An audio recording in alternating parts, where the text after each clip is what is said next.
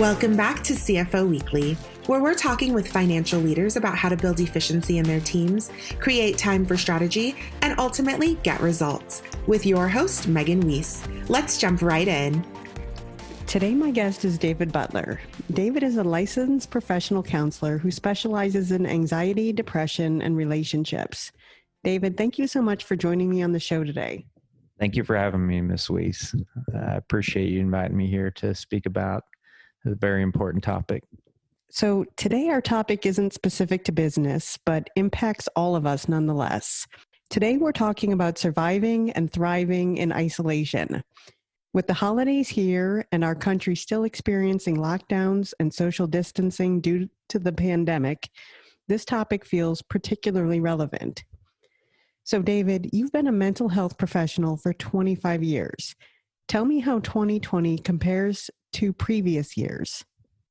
This year, we've seen increased request and demand for mental health services uh, in all aspects of uh, mental health, particularly people trying to access therapy services.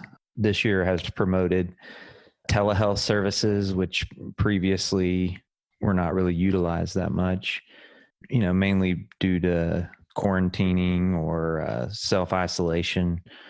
There's been a considerable amount of increased depression and anxiety, as well as fear about, you know, the effects of COVID 19, the fear of loss of loved ones or someone becoming ill themselves, the economic impact, you know, and how that's impacted uh, families, uh, inability to work, families being cooped up in the same house for extended periods of time, disruption of their daily routine or their lives in general, the ability to take part in leisure activities and sports leagues, you know, gyms, uh, the ability to go into a workplace and to, you know, be able to socialize and know your fellow employees at the water cooler. So, this question isn't specific to COVID, but I feel like it sets us up for how we entered 2020. And I feel like it's an interesting question. So, as a society, we've been becoming more and more detached in recent years, even prior to the pandemic. You go to a restaurant and you see a table full of people engaged with their phones rather than one another. So, aren't human beings social creatures? And why do you think we've been disconnecting from life and each other in the past one to two decades? I don't think anyone would deny that the you know invention of the internet and it leading to social media outlets, people are turning more and more to these social media apps such as Facebook or Twitter, where you can have a basically a window into uh, someone else's life 24 hours a day, seven days a week. And, you know, back before the invention of the internet and social media, people would pick up the, the telephone and call. They were active in community organization and groups, and that's how they, they learned about the things going on in other people's lives. And now we have a constant feed of, you know, people's activities and, and what they're involved in. So, speaking of disconnecting, the pandemic has obviously taken this to a whole new level. So, what advice would you offer for people who miss going into an office every day and who are now feeling isolated and alone? Um, that's a really good question. I know many organizations have turned to applications like Microsoft Teams or other inter intra office chat rooms to stay connected, to ask business questions, I would also recommend, you know, possibility of office newsletter for employees to share personal interests and activities and things going on in their own personal lives, um, as well as managers scheduling routine check-ins or having team meetings where team members can interact and uh, you know stay connected in that way. Um, uh, along those same lines, I've also heard of people doing remote or Zoom happy hours, which I think is a fun and uh, unique idea. So now that we're blending work and home, how can people disassociate the two and leave work behind at the end of the day? With many of the clients that I've been working with, that is a really big challenge for them because previously, you know, a 30 minute or hour commute would delineate the workday from home life. And even though many people have more time now because the commute has been cut out of their daily routine, they still seem to have an obligation or a feeling like they have to produce and it makes it difficult for them to to start their evening.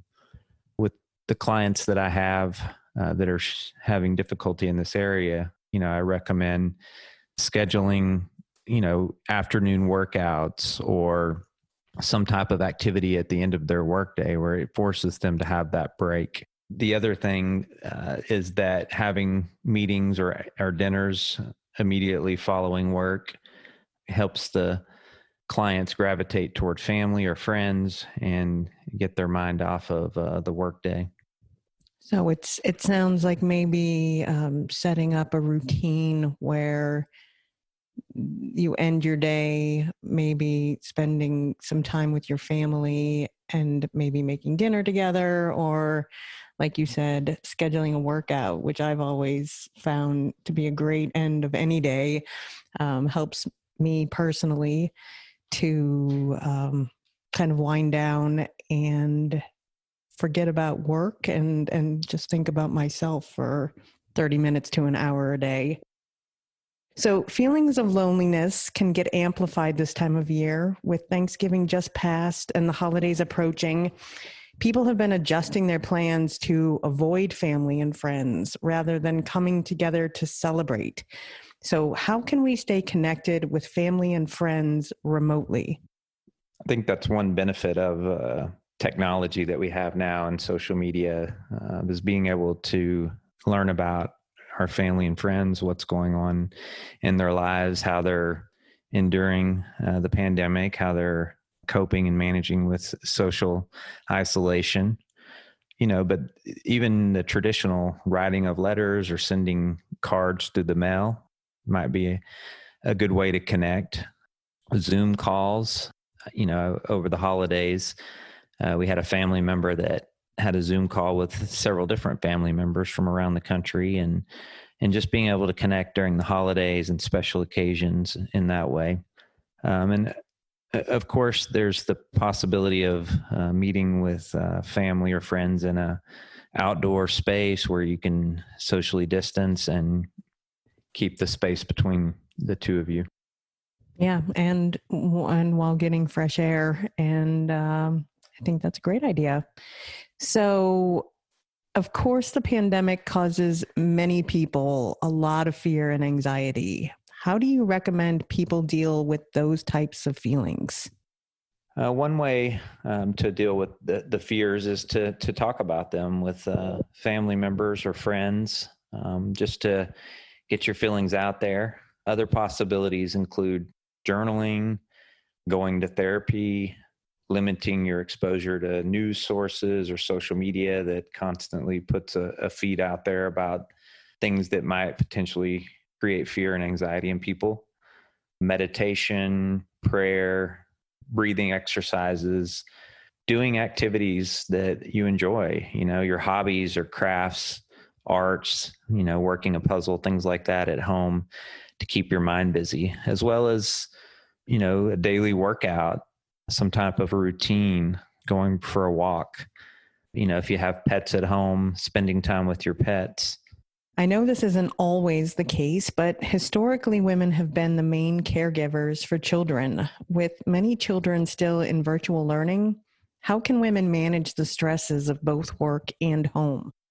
I think that's a great question. Also, you know, many women are faced with the challenges of taking care of one or more children while providing an education for their children with remote learning as well as trying to to work in between and juggling and that stress. Just taking a little bit of time each day whether it be uh, 30 minutes in the morning or 30 minutes in the evening carving out part of your day to take a warm bath read a book you know just sit quietly and think and i know it's not possible for for all women but you know if there's a husband or a significant other in the household or family or friends that you can contact to, to maybe watch the children for an hour a week or at some point during the week so that you can take that time out for your stress. I know when my own children were uh, virtual in the virtual learning environments, I felt like not only the usual stresses of being a working mother, but also uh, trying to be the cafeteria lady, the IT help desk, and the classroom monitor. Uh, I know I had a lot of stressful days during those months. So, yes, I can definitely appreciate the advice of just finding a few minutes, even if it's just a few minutes every day, to reset your mind and do something good for yourself. I, I think there's a lot of benefit to that. And anything that benefits a mother benefits her children and uh, the entire family. So I think it's very important to do that. And speaking of children, how are you seeing the pandemic and isolation affect children? What can we do to help our children through these unprecedented times? So many children right now are are faced with, you know, real life fears that they may never have experienced before. Stress related to uh, potentially a family member or a friend or someone that's close to them becoming ill or infected, or in fact becoming infected themselves, and and what may result. Also, um, adverse economic impacts um, such as you know not being able to provide for basic needs new rules changes in their routine for those children that can go to school uh, wearing a mask throughout the day and you know constantly being reminded to socially distance you know the potential st- stigma of becoming infected themselves and being exposed to the virus where they you know may have to isolate at home while their classmates are still in class and then when they return just dealing with uh, other children possibly stigmatizing them.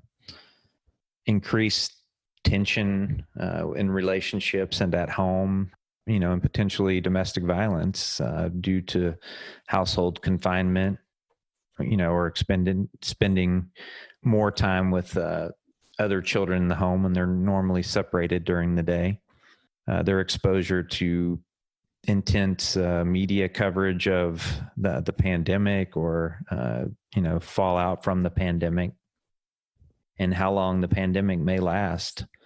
I've seen a lot of uh, increased anxiety, even to the point of having panic attacks in in children. So, what advice do you give your clients and the children you see to help them cope with with all of these stresses? So the children that I, I work with, you know, we work on different exercises and to uh, reduce anxiety, to we talk about their fears, what their concerns are, uh, help identify supports in their life to help them uh, manage the stress and give them an outlet of someone to go to, you know, on a daily basis, um, as well as helping to keep them connected with their peers to the extent possible through you know chat or text messaging online gaming and uh, other other avenues for remaining connected to their peer group so how can we know if someone is seriously struggling, whether it's someone in our family or, or maybe a team member at work? I mean, there's people out there right now who uh, are having a really difficult time with all of this. So, how do we identify those people that are uh, in trouble? You know, I think the first thing you have to do is think about the people in your life, the people you know, and, you know, who, who potentially may be struggling because you know they live alone or they, they don't have a big social support network. But particularly those that are angry maybe have increased anxiety you know that maybe lack coping skills people that are depressed uh, hopeless. You know when you know of someone that's had an increase in alcohol or drug use or is reporting thoughts of harming themselves or that they feel suicidal they may lose interest or cut off communication with you those are some of the main main warning signs uh, people that indicate that they're having adjusted problems adjusting to life um, as it is now. And for those people who feel like they need help, where can they turn? Well, for those that are in immediate, desperate need, for example, someone that's suicidal or talking about harming themselves, obviously 911 would be uh, the best option. There is the National Suicide Prevention Lifeline. That number is 1 800 273 TALK. It's a 24 hour day, seven day a week crisis line. Uh, there are applications in the App Store uh, for Apple and also for Android. Uh, Talkspace is one, and BetterHelp.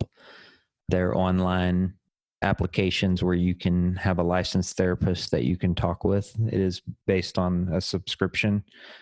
Reaching out to a therapist or some type of local nonprofit in your area seeking therapy. Uh, many therapists are doing online therapy or therapy via some type of app um, to make it more accessible.